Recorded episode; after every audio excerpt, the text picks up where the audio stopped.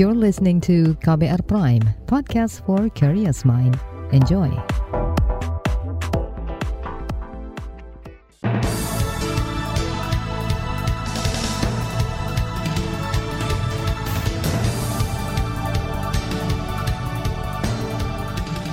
Selamat pagi saudara, senang sekali kami bisa menjumpai Anda melalui program Buletin Pagi edisi Senin 14 November 2022. Bersama saya Naomi Liandra. Sejumlah informasi pilihan telah kami siapkan, di antaranya KPK didesak usut keterlibatan Hakim Agung lain dalam dugaan suap perkara. Indonesia terima keketuaan ASEAN 2023. Polda Papua kerahkan dua peleton BRIMOB redam rusuh di Dogiai. Inilah Buletin Pagi selengkapnya terbaru di Buletin Pagi. Saudara, kalangan anggota Dewan mendesak Mahkamah Agung MA melakukan pembenahan dari hulu ke hilir untuk membongkar praktik mafia peradilan. Desakan itu disampaikan anggota Komisi Hukum DPR Taufik Basari merespons penetapan satu lagi Hakim Agung sebagai tersangka suap perkara oleh Komisi Pemberantasan Korupsi KPK. Menurutnya, ini harus menjadi momentum perbaikan tata kelola pengawasan lembaga peradilan. Karena dari hasil penyidikan ini kita harapkan akan ada gambaran mengenai praktek mafia hukum yang terjadi di tubuh Mahkamah Agung dan kemudian pola praktek ini bisa dipelajari oleh Mahkamah Agung dan Komisi Judisial untuk melihat persoalannya ada di mana, problem-problemnya mulainya dari mana untuk kita melakukan pembenahan. Taufik Basari mengatakan Komisi Hukum DPR bakal memanggil MA dan Komisi Yudisial untuk mengusut praktik mafia peradilan. Dia berharap ada payung hukum yang bisa efektif menutup celah bisnis haram di Mahkamah Agung. Saudara tersangka suap pengurusan perkara di Mahkamah Agung bertambah menjadi 11 orang. Tersangka teranyar yang ditetapkan KPK yaitu Hakim Agung Gazal Basaleh. Perkara suap ini diduga berkaitan dengan putusan kasasi akta palsu Koperasi Simpan Pinjam KSP Inti Dana. KPK belum mau mengungkap konstruksi perkara yang menjerat Hakim Agung Gazal Basaleh. Juri bicara KPK Ali Fikri mengatakan masih terus mengumpulkan alat bukti. Kata dia, penetapan tersangka dilakukan dari hasil pengembangan kasus Hakim Agung Sudrajat Dimyati yang sudah jadi tersangka sejak akhir September. Saya mengkonfirmasi uh, betul di antaranya adalah Hakim Agung, gitu ya. Sedangkan namanya, uh, kemudian perannya, jabatannya, begitu ya, yang telah ditetapkan sebagai tersangka karena uh, perlu kami sampaikan lebih dari satu orang tersangkanya, begitu ya pasti nanti kami akan uh, sampaikan uh, kepada masyarakat pada waktunya begitu. Ali Fikri mengatakan tidak menutup kemungkinan bagi KPK untuk menjerat tersangka lain di objek perkara yang berbeda. Selain dua hakim agung, perkara ini juga diduga, diduga melibatkan panitera dan pegawai di MA. KBR sudah mencoba menghubungi juru bicara MA, Andi Samsan Ngandro, terkait perkara ini. Namun Hakim Agung Andi tidak merespons pesan singkat dari KBR. Ditetapkannya dua hakim agung sebagai tersangka dalam dua bulan terakhir mendapat sorotan dari Komisi Yudisial. Juri bicara Komisi Yudisial Miko Ginting memastikan mendukung langkah penegakan hukum oleh KPK guna membongkar tuntas mafia korupsi peradilan. Kata dia, Komisi Yudisial bakal memproses tersangka Hakim Agung secara etik setelah pengumuman resmi dari KPK. Sementara itu, Pusat Kajian Anti Korupsi Pukat Universitas Gajah Mada UGM mendesak KPK menelisik dugaan keterlibatan Hakim Agung lain dalam perkara ini.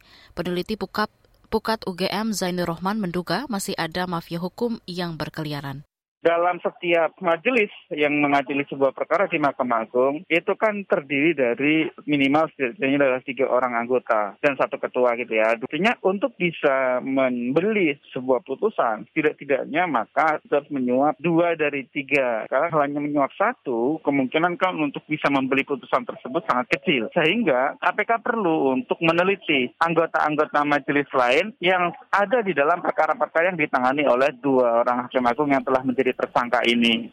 Peneliti Pusat Kajian Anti Korupsi UGM Zainur Rohman mengatakan, pendalaman ini penting untuk melihat kemungkinan jual beli putusan di perkara lain. Kata dia, KPK juga perlu bekerja sama dengan lembaga lain seperti Pusat Pelaporan dan Analisis Transaksi Keuangan atau PPATK untuk menelusuri aliran dana suap di MA. Zainur menambahkan MA harus melakukan reformasi internal secara menyeluruh untuk memperbaiki kinerja lembaga. Jika perlu, kata dia, Ketua MA Syarifuddin harus mengundurkan diri sebagai bentuk pertanggungjawaban. Setelah itu, MA harus memperbaiki mekanisme pengawasan dan pembinaan. Saudara, Presiden Jokowi menerima estafet keketuaan ASEAN 2023. Informasinya akan hadir sesaat lagi. Tetaplah di Buletin Pagi KBR. You're listening to KBR Pride, podcast for curious mind. Enjoy!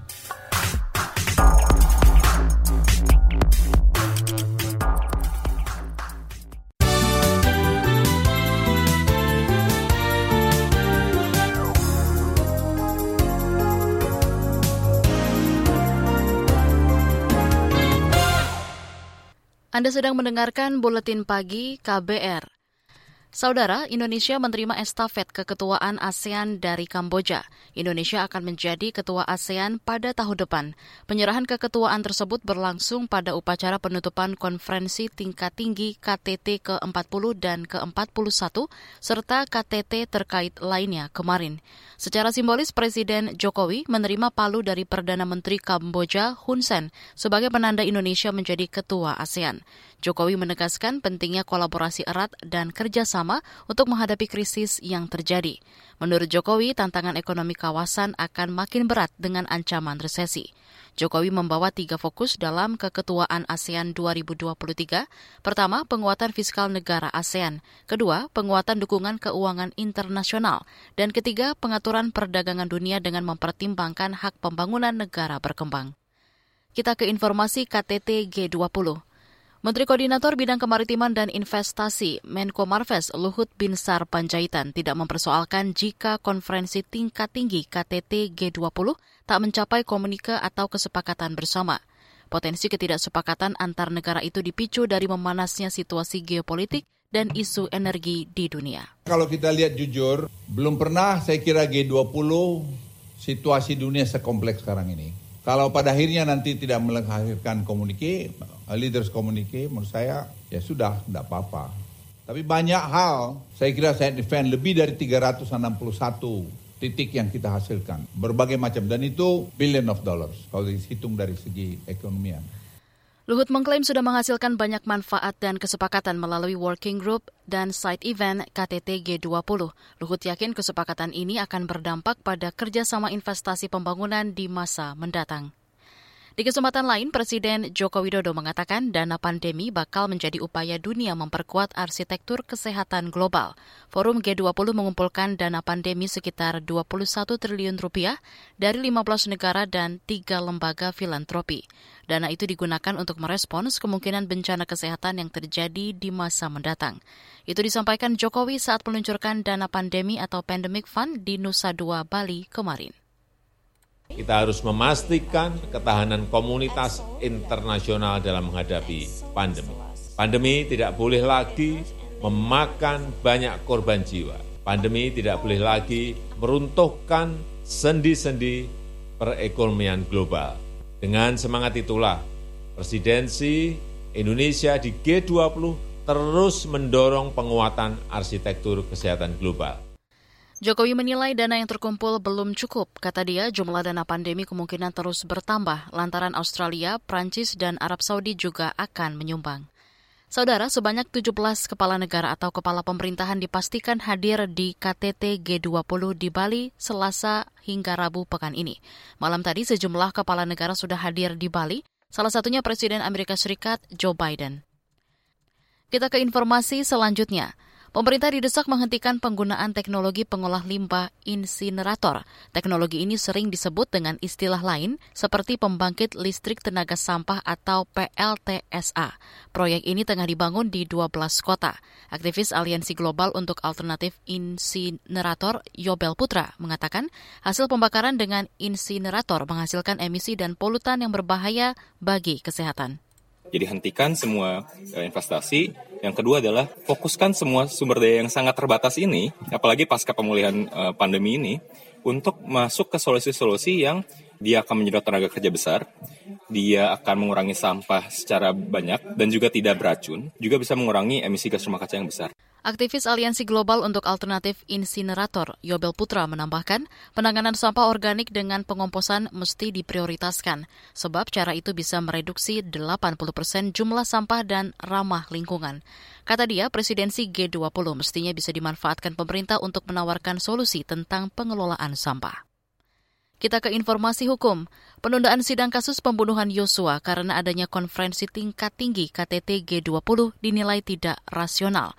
Kuasa hukum keluarga Yosua, Martin Simanjuntak mengatakan penundaan sidang mencederai asas peradilan yang cepat, sederhana, dan berbiaya ringan. Dengan ditundanya dengan alasan G20, saya pikir ini kurang rasional. Karena persidangan ini diadakan di Jakarta Selatan.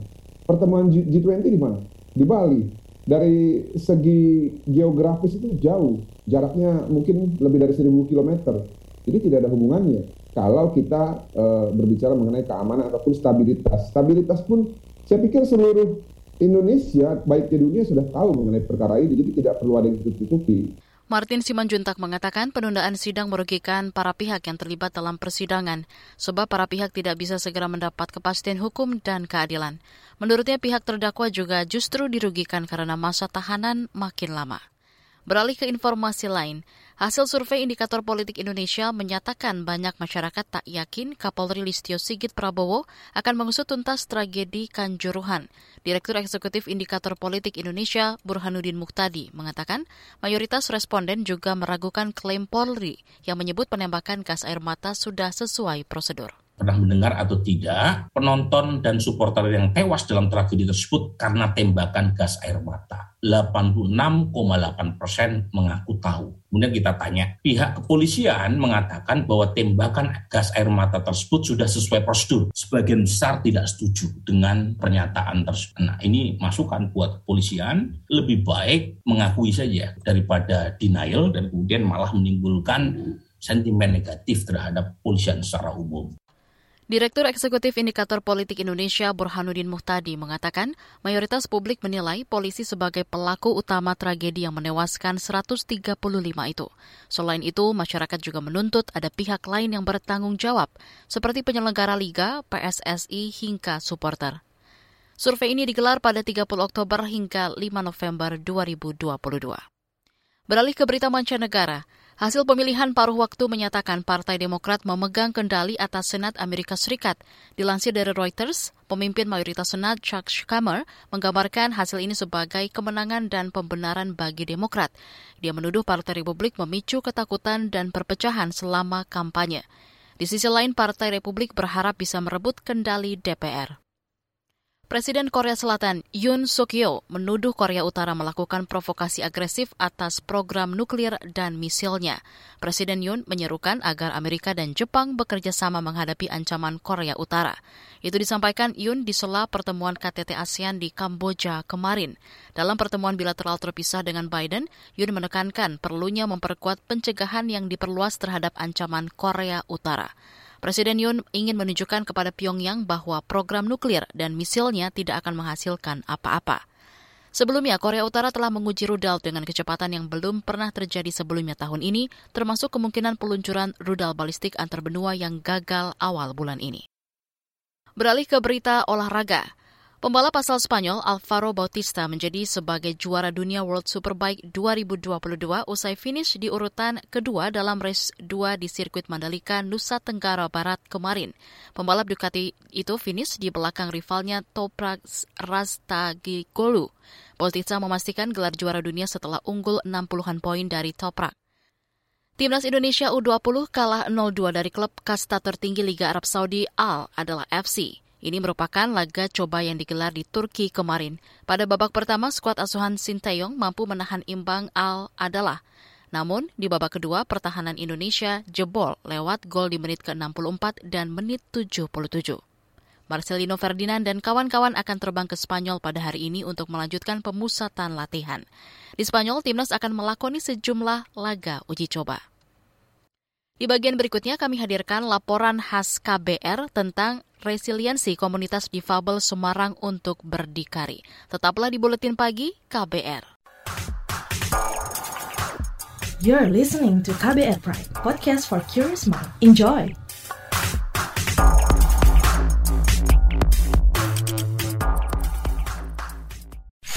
Commercial break. Commercial break.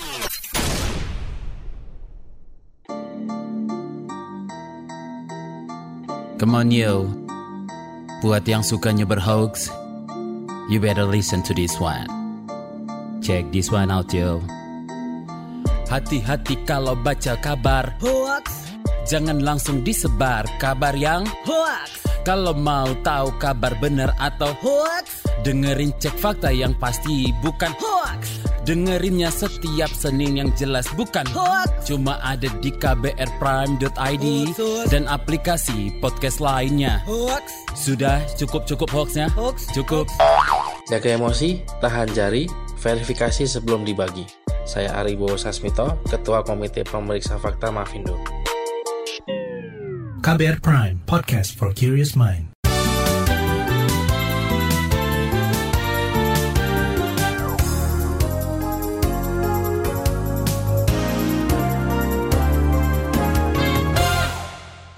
Anda masih bersama kami di Buletin Pagi KBR. Saudara, hingga kini penyandang disabilitas masih sulit mendapatkan pekerjaan. Sebagian meraih pendapatan di sektor informal. Kondisi ini tak menyurutkan semangat Aziz Abdullah Bajasut, penyandang tunadaksa di Semarang, Jawa Tengah. Bersama komunitas difabel mandiri, ia gigih membangun usaha kerajinan kayu hingga mampu membuka lapangan kerja bagi penyandang disabilitas. Tak cuma bertahan, bisnisnya juga meraup penghargaan. Jurnalis KBR Valda Kustarini memotret kegigihan Aziz dalam mengangkat produk karya penyandang disabilitas.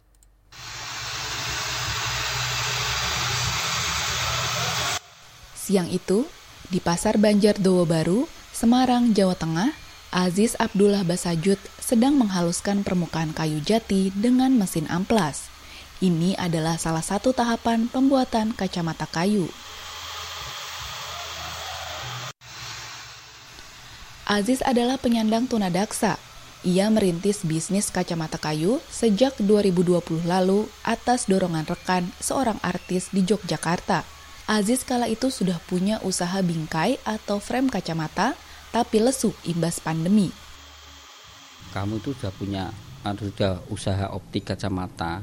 Kalau kacamata yang kamu jual itu kan barang impor. Kalau kamu itu bisa membuat kacamata kayu, apalagi kamu seorang difabel, itu branding personalnya lebih kuat. Aku kan nggak bisa. Saya belajar sekitar tiga bulan. Aziz lantas mengajak dua teman difabel untuk membantu produksi kacamata kayu.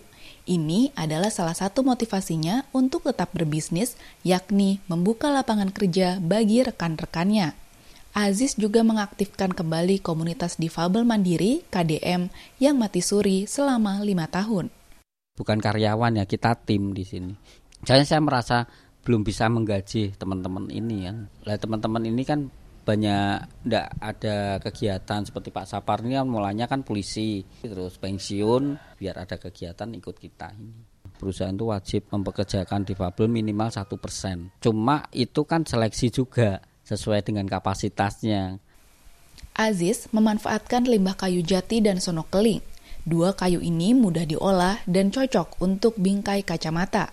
Keunikan terus itu kita memang beda sama frame-frame. Konsepnya desainnya tetap sama sama frame yang sudah cuma itu kan kalau dari kayu kan kesannya seni jadi kita menonjolkannya di seninya ya seni kayu itu Aziz telah memproduksi 100 buah bingkai kacamata kayu dengan berbagai variasi. Harganya dibanderol 300 hingga 350 ribu rupiah. Ya sebulan dapat ya 5 juta. Nanti itu kotor, belum operasional. Ya bersih-bersihnya 2 juta setengah. Lelaki asal Semarang berusia 43 tahun ini sangat memperhatikan kualitas dan layanan. Produk kacamatanya ringan tetapi awet dengan garansi seumur hidup. Kalau emaknya patah ya dipakai patah. Bak ke sini aja. Itu lebih mudah nyervisnya. Kita lem, kita lem kedua pakai ini. Makanya serbu ini kan nggak tak buang. Kita nanti buat nempelin, kering, kita amplas lagi, kita sepet, sudah. Tak mau berpuas diri, Aziz dan komunitas difabel mandiri mulai merambah produk lain, mulai dari kotak tisu hingga kursi anti gravitasi. Inovasi adalah kunci bagi Aziz. Kita dari YouTube, di YouTube kita belajarnya di luar negeri.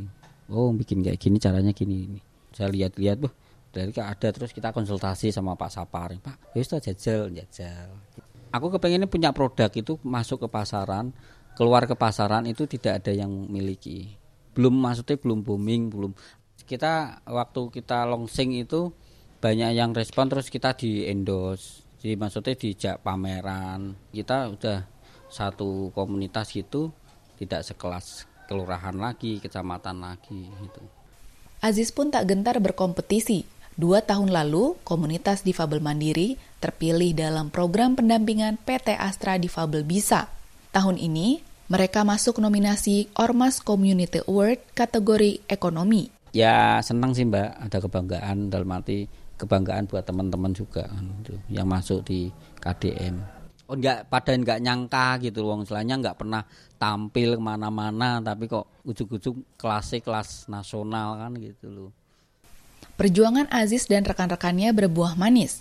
Komunitas difabel mandiri diajak kolaborasi sebuah hotel mewah di Semarang. Contohnya seperti Hotel Gradika ini mengutamakan dulu UMKM difabel. Itu. Yang UMKM yang non difabel tetap diambil, tapi mengutamakan difabel dulu. Tak banyak difabel yang mengecap kesuksesan seperti Aziz. Karenanya, peran pemerintah sangat krusial untuk memfasilitasi difabel agar mandiri dan berdaya. Market kita ini persaingannya ketat ya. Kalau pemerintah sendiri supportnya setengah-setengah ya percuma. Pemerintah menggalakkan bangkit UMKM, tapi produk-produk dari luar tetap masuk. Harga luar tuh murah loh daripada kita UMKM. Karena UMKM ini ya kecil, produk sendiri, ya harganya tetap mahal. Demikian Saga KBR, saya Valda Kustarini. Informasi dari berbagai daerah akan hadir usai jeda. Tetaplah bersama Buletin Pagi KBR. You're listening to KBR Pride, podcast for curious mind. Enjoy!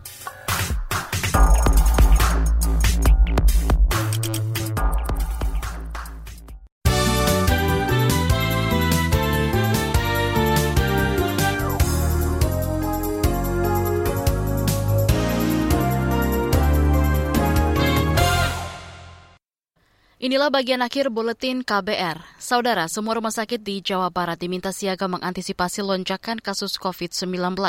Ketua Tim Surveillance dan Imunisasi Dinas Kesehatan Jawa Barat, Dewi Ambarwati, mengatakan kesiapsiagaan rumah sakit merupakan salah satu upaya menghadapi lonjakan kasus COVID-19 juga menghimbau untuk kesiapsiagaan rumah sakit. Rumah sakit harus mulai uh, siaga menyediakan ruang rawat untuk jika terjadi lonjakan kasus. Karena kan kemarin kita sudah mulai sangat melandai ya, jadi tempat rawat inap yang untuk disediakan COVID juga sudah mulai dikurangi karena pasiennya juga kemarin sudah sempat sangat menurun, bahkan tidak ada. Jadi mereka sekarang siap siaga kembali. Ketua Tim Surveillance Dinkes Jabar, Dewi Ambarwati mengatakan langkah lainnya yaitu dengan meningkatkan cakupan vaksinasi penguat alias booster. Dia mengakui cakupan booster di Jawa Barat masih rendah, yakni 46 persen di tiap kabupaten dan kota. Kita ke Jawa Tengah. Jalan tol Semarang-Demak, ruas Sayung Demak mulai diuji coba Sabtu lalu. Ruas tol itu dibuka untuk mengurai kemacetan lalu lintas di Pantura, Jawa Tengah. Uji coba akan berlangsung hingga 2 Desember. Jalan tol Semarang-Demak, ruas Sayung Demak memiliki panjang sekitar 16 km. Kita beralih ke informasi selanjutnya. Polda Papua mengerahkan dua peleton BRIMOB untuk meredam kerusuhan di Kabupaten Dogiai, Papua Tengah. Juri bicara Polda Papua Ahmad Mustafa Kamal mengatakan puluhan pasukan dikirim untuk memperkuat keamanan di sana. Kerusuhan pecah usai seorang anak berusia lima tahun tewas tertabak, tertabrak truk Sabtu lalu. Masa yang marah menuntut polisi menyerahkan sopir truk. Juru bicara Polda Papua Ahmad Mustafa Kamal mengatakan hingga malam tadi empat warga sipil dilaporkan hilang saat kerusuhan pecah. Dalam kerusuhan akhir pekan kemarin, puluhan rumah petak di sejumlah kantor pemerintahan dibakar. Warga yang takut mengungsi ke kantor polisi dan Koramil Dogiai. Informasi tadi menutup jumpa kita di Buletin Pagi hari ini.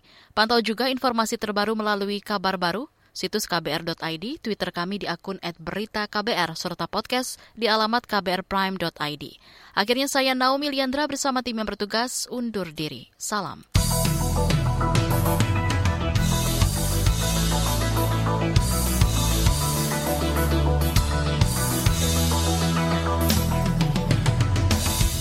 KBR Prime, cara asik mendengar berita. KBR Prime, podcast for curious mind.